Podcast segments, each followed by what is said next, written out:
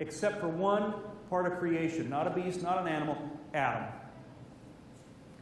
Now, Adam has the ultimate authority. The devil does not. The devil wants it. Remember, this is a battle for power, and it's a battle for worship. Remember, I said Adam is going to, because of the fall, lose his authority. Because the war is going to be over worship. And when Jesus comes back, he is going to be reclaiming that authority, ultimately. So, in chapter 13 of Revelation, in verse 15, we see the same kind of thing going on here. It continues saying, the second beast was given power to give breath to the image of the first beast, so that the image could speak. Just like in the garden, we see that the devil can speak through this serpent. Okay? He goes on, and caused all who refused to worship the image to be killed. It also forced all people, great and small, rich and poor, free and slave, to receive a mark on their hands, their right hands, or on their foreheads, so that they could not buy or sell unless they had the mark, which is the name of the beast or the number of his name. I think too often when we read these verses, what we focus on is, wow, there's a lot of people being killed. Oh, I don't want to have that mark.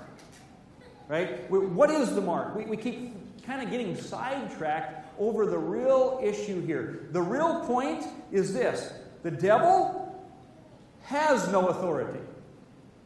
In the garden, he did not have authority until it was given to him by Adam.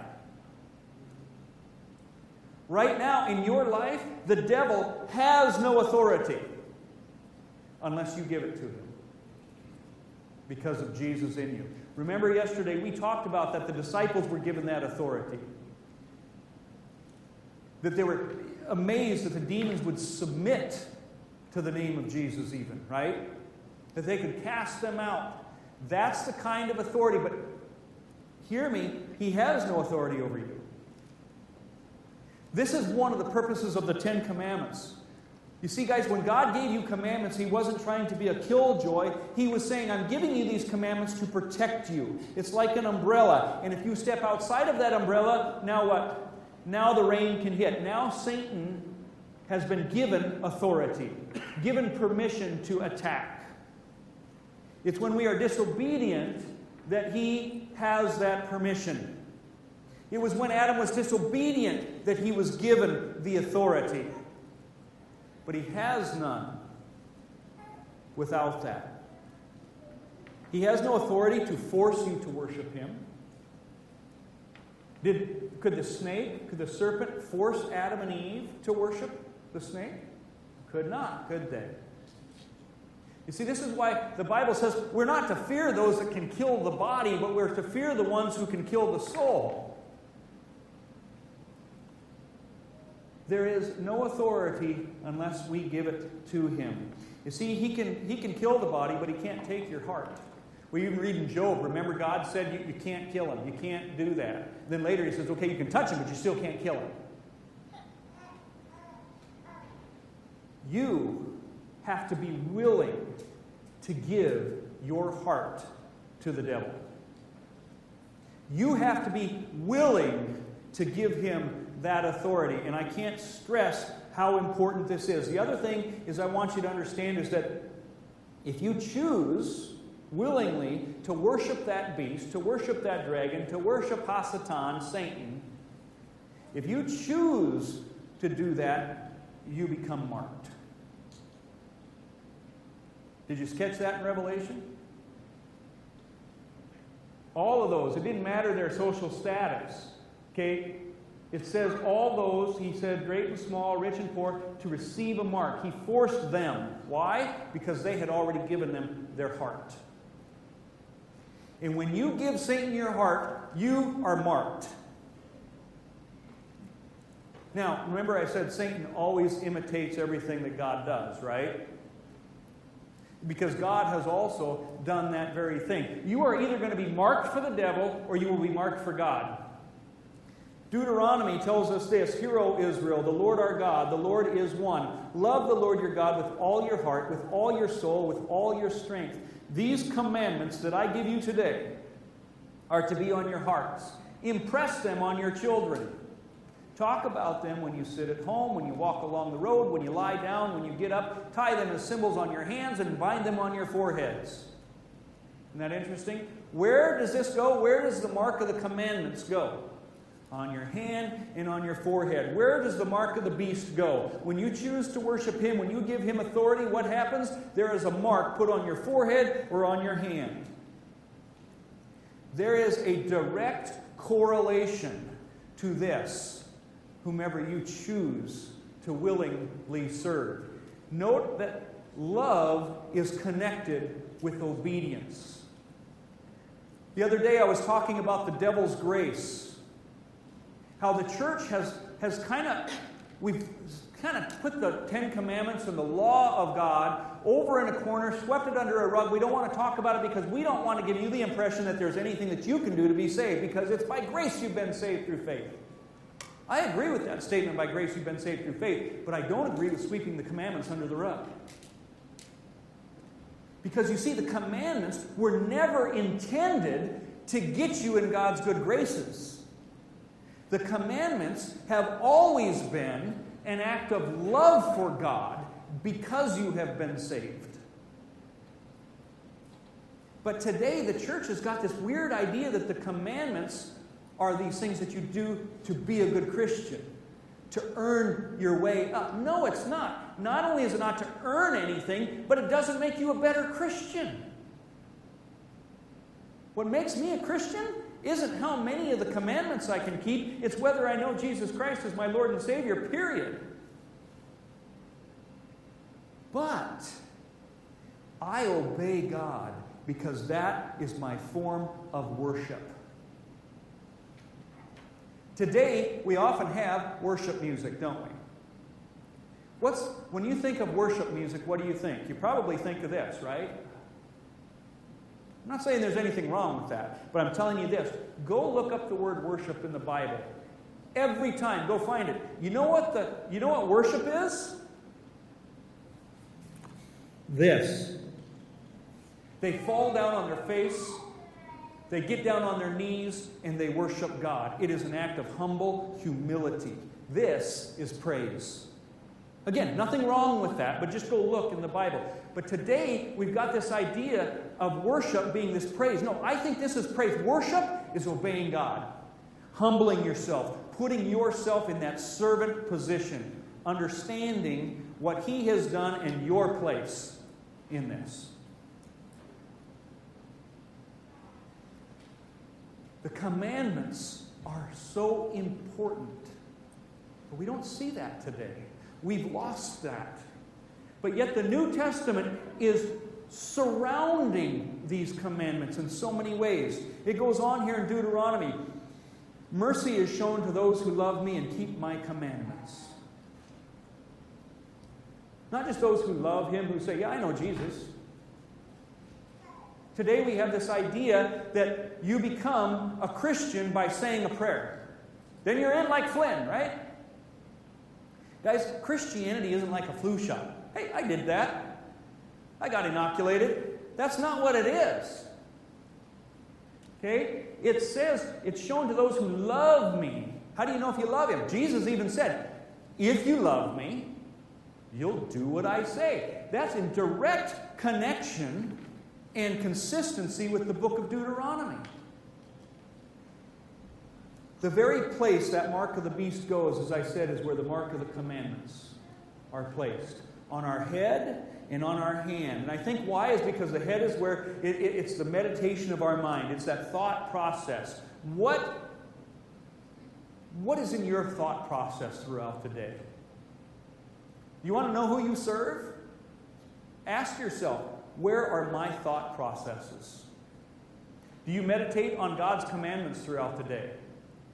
Now, I'm not thinking it has to be okay. Number one is this. Number two is that. I'm talking about, do you meditate upon God throughout your day and say, no, I am going to say no to that. There's a beautiful woman over there. I am going to say no. I'm not going to give my flesh that lust. Okay? Or greed. Are you thinking about money and getting rich? Is that where your thoughts are at? Maybe it's on pornography. Maybe it's on food constantly. Because food is your God. I mean, it could be 1,001 different things, but my question to you is, where is your thoughts, your heart? What is it focused on? Maybe it's revenge and anger, bitterness. Maybe it's pride. But you want to know whom you serve? Ask yourself that question. Because that is where the mark of the commandments or the mark of the devil is at. It's on your hands where you serve. Who are you serving? And your mind, your head, where you think. Romans 6 says this, and I love this verse. Don't you know that when you offer yourselves to someone as obedient slaves, you are a slave of the one you obey? Whether you are slaves to sin, which leads to death, or to obedience, which leads to righteousness. In other words, you want to know who you belong to? You want to know who you are a slave of? Who is your master? You are a slave to the one you obey.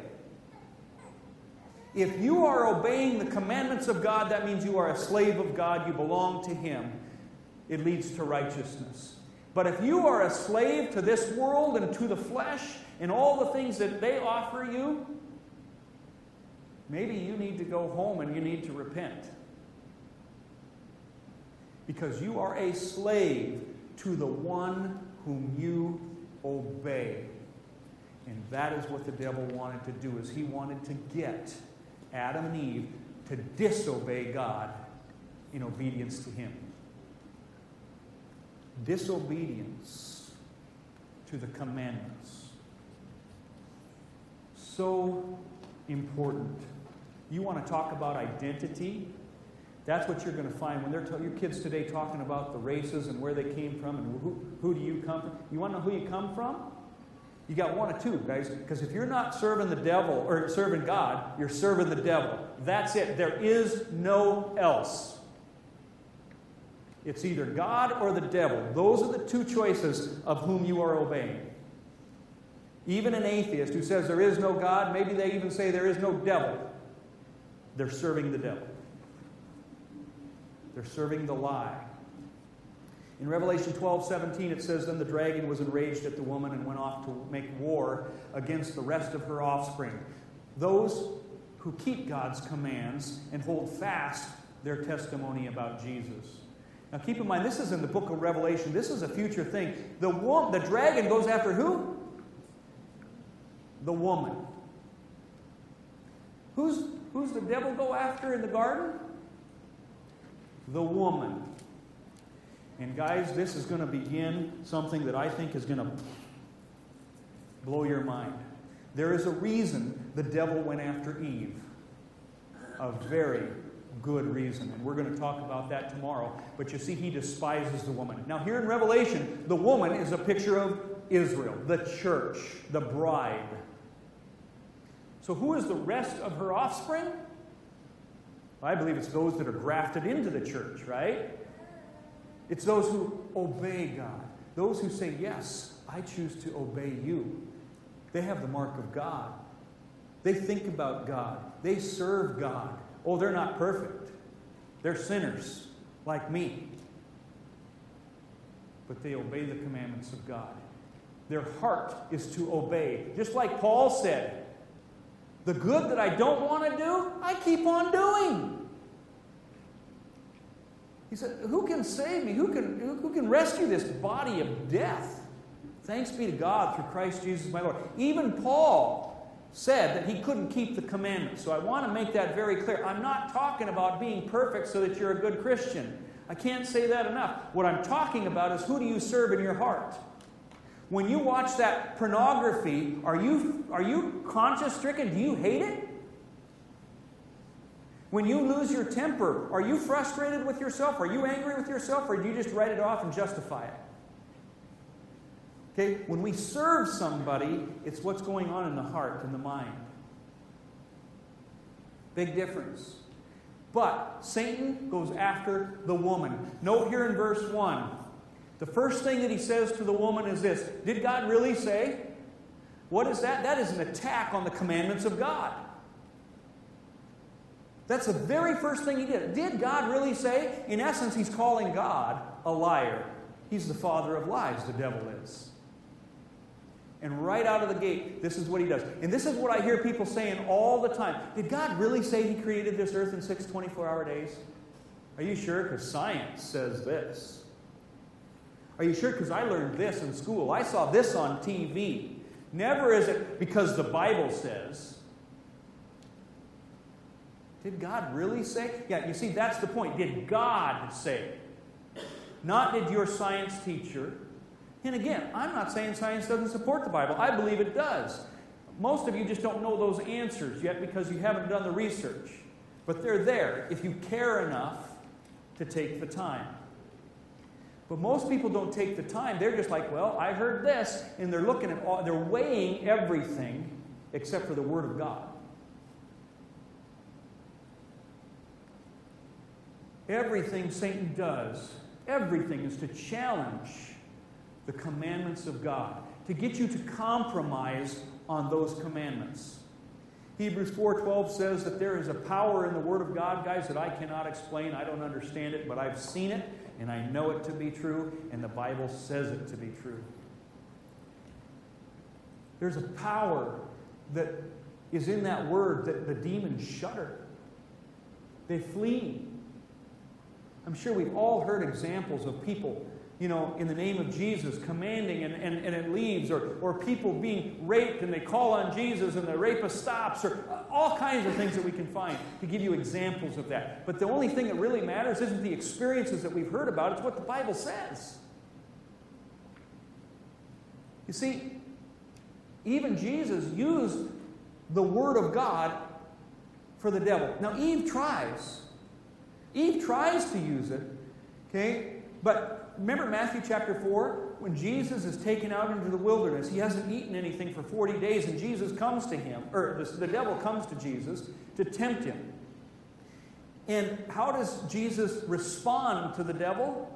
He says, if you really are God, why don't you turn these stones to bread? Because you've been fasting for 40 days. I'm pretty sure you're hungry.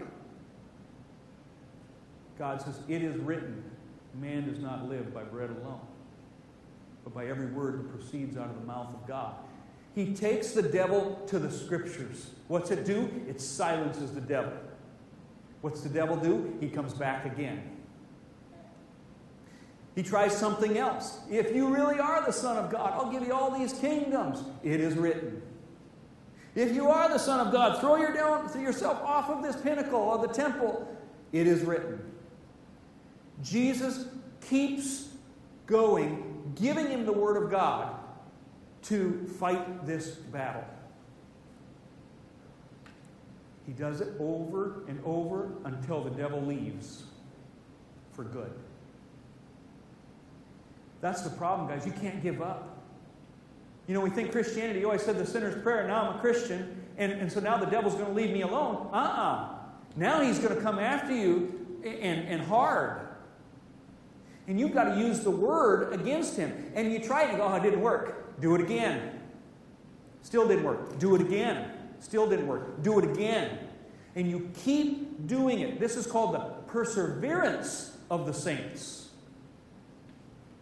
Like I said the other night, guys, this is a war. It is a battle. War is not easy. Christianity is hard. Oh, but it's a joy. But it's hard. It's hard work. And the devil is going to continue to come after you and after you and after you. And so you keep giving him the Word. That is the key. The Word is what's going to help you discern truth. Do you remember the story of Jacob and Esau? And really even when Jacob tricks Esau, but kind of Isaac at the same time, when Esau's out hunting, and so he wants the blessing, so his mother Rebekah says, you go in and here's some goat skin to cover yourself, to pretend to be Esau. He goes into Isaac, and Isaac is like, who is this? He said, it's Esau, your son. Now here's the amazing thing about this story to me. He feels Esau. He smells Esau because Jacob's wearing Esau's clothes. He tastes Esau's game. Really, it's Rebekah's food, a good recipe apparently. Every one of his senses is telling him, yes, this is what I want, because his heart said, I want to bless Esau. He's my favorite. I want this. My emotions want this bad. But there was one thing that was nagging him to give him truth. What was it? The voice of Jacob. The word that he heard was the only thing that was screaming truth. All of his emotions, all of the outside experiences were screaming, yep, this is good, I'm going to get what I want. But the word that he heard, the word is where you find discernment. We can find story after story in the scriptures about this. Do you remember there was a prophet of Judah, and he went when Jeroboam is king? And God tells him to go and pronounce against this altar that Jeroboam had built. And he goes and he pronounces this curse upon the altar, and a guy named Josiah is going to come and have bones on you. And the king, Jeroboam, says, seize him. And as he does, his arm begins to wither. And the king is like, ah! And he prays, you know, help me, help me. And so this prophet of God heals his arm. And then the king says, okay, I'm sorry.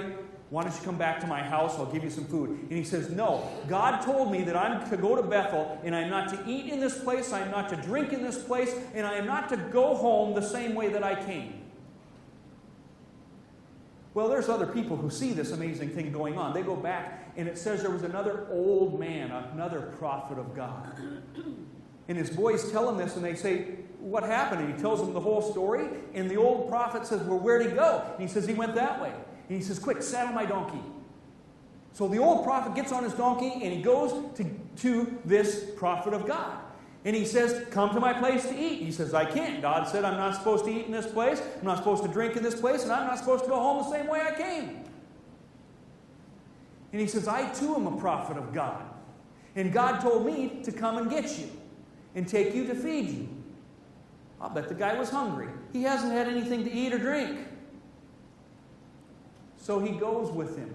After he's done eating, what happens? God comes to the old prophet and says, you tell him he's now going to die. He's not going to be buried with his fathers. So saddles up his donkey. The prophet of Judah starts heading home, and a lion comes out, kills him. The old prophet hears about this. He goes on his donkey to go find out. Sure enough, the lion is still sitting there. The donkey is untouched, right next to the lion, and the prophet is dead. And so he brings that prophet back and buries him there. It's fulfilled. And you think, man, that poor guy. Here was a prophet of God telling him what to do. You see, sometimes God will test us. You see, the word said, don't eat, don't drink, don't go home the same way you came. And then there were outside people, pastors, telling you, it's okay to do this. Right? Tell you what, I can go to probably more churches than not that I can find pastors that are telling you things you shouldn't be doing. Telling you it's okay to do or believe things you shouldn't be believing. The only way to keep from being distracted or lied to go astray is to go to the word that we hear. The word that is heard. That is what keeps us on track. The prophet knew what God's word was. Anybody who's going to come and tell you otherwise, a red flag ought to go up. Something's wrong, because I know what God's word said.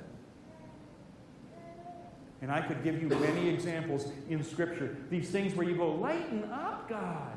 Uzzah, the ark stumbles, you know, the oxen stumble when they're bringing the ark in. First of all, it wasn't supposed to be on an ark, or on an ox cart. But Uzzah reaches out to help God out. God kills him. It's like, that poor guy.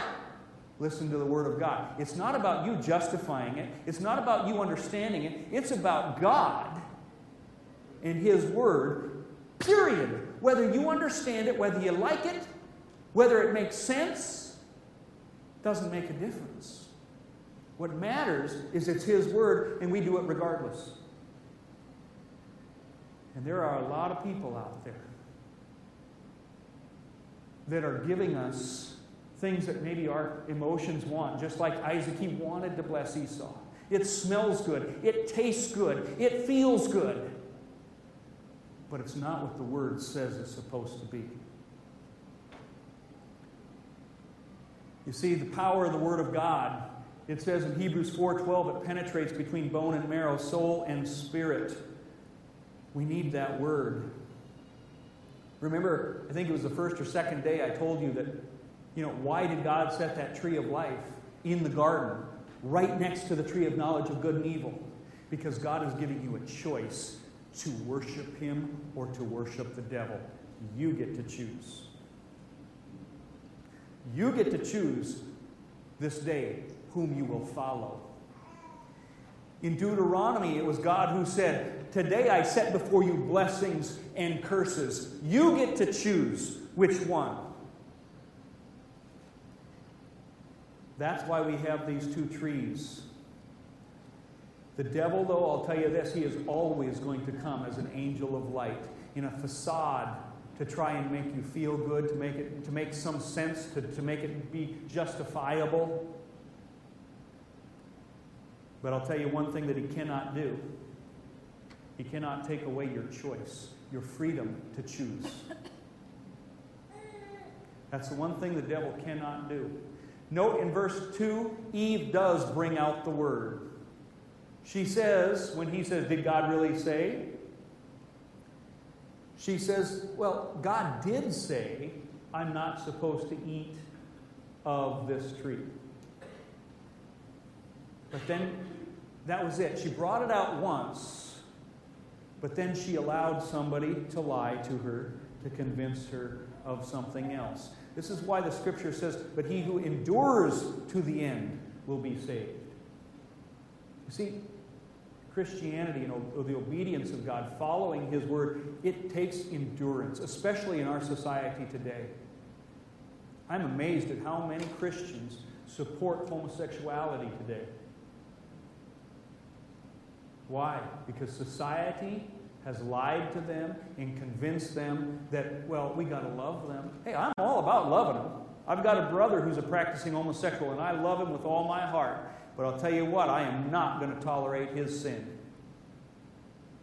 And I wouldn't tolerate my brother who was going to live with a girlfriend either. I'll love him, but I'm not going to tolerate that sin. You see, we've got a mixed-up view of what love is today. Love isn't tolerating. Love is standing up for the truth and trying to protect. In verse 4, Satan goes in and he removes the fear of God. In chapter 3, verse 4, he says, first he says, "Did God really say?" He plants that seed of doubt. And then he says this, "You're not going to die. God knows that if you eat of this tree, you're going to be like Him, knowing good and evil." So the next thing he does is he says, "No, there's no need to be afraid." He strips the fear of God away. You know what else has been removed in our churches today? The fear of God. He's just our buddy. I'll tell you what, any one of you guys, if even President Obama, whether you like him or not, when he was president, if you came, or Trump right now, who of you would go, "Hey, dude, how's it going? Good to see you, pound dog," you know? No, you'd go, "Hey, nice to..." You'd be on your best behavior, very respectful. But yet today, we have this attitude that God is just some, "Hey, dude, buddy, nice to see you," right? He is my friend. But I'll tell you something, He is God. And we, even as saints in Christ, delivered and redeemed by the blood of the Lamb, should have a healthy fear of God. And that is what Satan strips right here. You don't need to be afraid. You're not going to die. It's okay. It's okay to keep living your life the way you are. It's okay to keep watching that pornography. It's okay to keep doing those drugs, because you're saved by grace. No fear of God anymore. Proverbs 16:6 says, "In mercy and truth, atonement is provided for iniquity. And by the fear of the Lord, one departs from evil." Or the fear of the Lord is the beginning of wisdom. If one wants to attack Christianity today, if I was the devil, one of the best things I would do, the easiest things, is take away the fear of God. And that is what Satan has told the churches today. You're not going to die. It's easy. Deuteronomy 31, 10 through 11 says this. It really shows us how to keep that fear of the Lord. Moses commanded them at the end of every 7 years, even the year for canceling debts, during the festival of tabernacles, when all Israel comes to appear before the Lord your God at the place you will choose, you shall read this law before them in their hearing. Assemble the people, men, women, and children, and foreigners residing in your towns. Why? So they can listen and learn to fear the Lord your God and follow carefully all the words of this law. Their children who do not know this law must hear it and learn to fear the Lord your God as long as you live in the land that you are crossing the Jordan to possess. Now maybe some of you say, yeah, that's Old Testament though. It's no different, folks. It is absolutely no different. What does Jesus talk about? He talks about the laws. As a matter of fact, if anything, he made it even more fearful. Do you remember in Matthew when he gives the Beatitudes, the blessings? We love to make nice gospel sermons out of the Beatitudes in Matthew chapter 5, right? And 6. Blessed are the peacemakers, right? For they will be called sons of God. All of this kind of thing. Do you also hear what he says prior? He's saying this. Unless your righteousness surpasses that of the scribes and the Pharisees, you cannot inherit the kingdom of God. Can you imagine hearing that message? That'd be like me saying, unless you are more righteous than the best pastor you can think of, the most righteous man you can think of, you can't get to heaven. Is that going to make you feel like, oh, I love this Christianity stuff? Or is that going to put some fear of God in you? You've heard it said, do not commit adultery. Bob's over there, whew, yeah, didn't do that like Rob over there. But I tell you, if you even look lustfully at a woman, you commit adultery with her in your heart. He's like, oh. If anything, Jesus took the commandments and he elevated them. And he says, you see, it's not just a matter of what you're doing. It's a matter of what's in your heart. Who are you serving? This isn't just an Old Testament thing. It is a New Testament thing as well. We are to have a healthy fear of God. And if we live willingly obedient to the commandments of God, you should be scared to death. We should be. You know, this is what the devil has wanted to remove from the churches, and I think he's done a good job of doing it. Isaiah 8:20 says, to the law and to the testimony, if they do not speak according to this word, it is because there is no light in them. If there's a church not bringing the law of God, it's another Jesus. It's another Jesus. Now I understand this has got to be rubbing some of you wrong. Because this is what we're hearing from our society time and time again. That the law, Jesus fulfilled it for us. He did. Yes, he did. Don't go so far on one end and now go back to the other end of this law. There's truth in what you've been taught. Jesus has fulfilled the law for me. Amen. I can't be a good Christian, but we must. This is why in 1 Corinthians it says, examine yourself to see if you are in the faith. What do we have to examine? Did I say the sinner's prayer? Oh yeah, I did say that. Okay, good. That's not what he's talking about. Examine your heart. Who are you serving? Jeremiah 23 says, thus says the Lord of hosts, do not listen to the words of the prophets who prophesy to you. They make you worthless. They speak a vision of their own heart, not from the mouth of the Lord. They continually say to those who despise me, the Lord has said, you shall have peace. And to everyone who walks according to the dictates of his own heart, they say, no evil shall come upon you. You go ahead and do what you want. Do you know what one of the main verses, the John 3:16 of the Satanic Bible is? Do what thou wilt. That is the sum of the law. That's the Satanic Bible. But you know what? I hear that in a different form in the churches today. Do whatever you want. That's the sum of the law because God loves you. Right? No. Do what God commands. Okay? I am thankful that Jesus has fulfilled that, because I'll tell you, I broke every one of those commandments. I'm not a good person, and nor are you. But Jesus is good. And I am so thankful that my identity isn't erased from the Tower of Babel like African American or Hispanic or Caucasian. My identity, because of Jesus, is a saint in Christ Jesus. Why? Because I have broken all those commands, I did deserve hell. But Jesus Christ came to die on that cross. And I'll tell you, tomorrow, this is going to be so clear tomorrow. Tomorrow's my favorite one of all of these. I've been telling you that. Trust me, you will love tomorrow.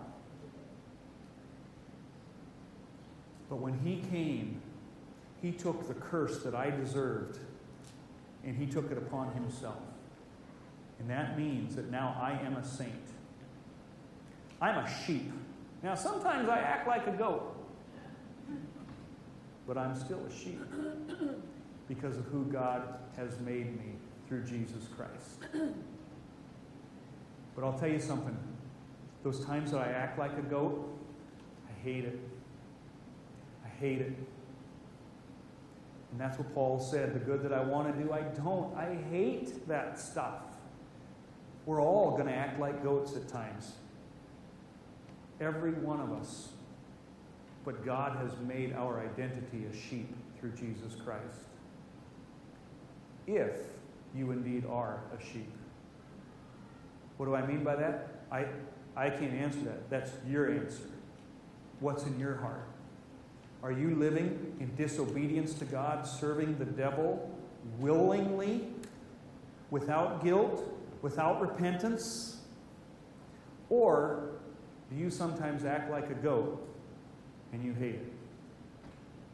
That's the difference between someone who is saved and someone who is not. I'll close with this. I'm out of time.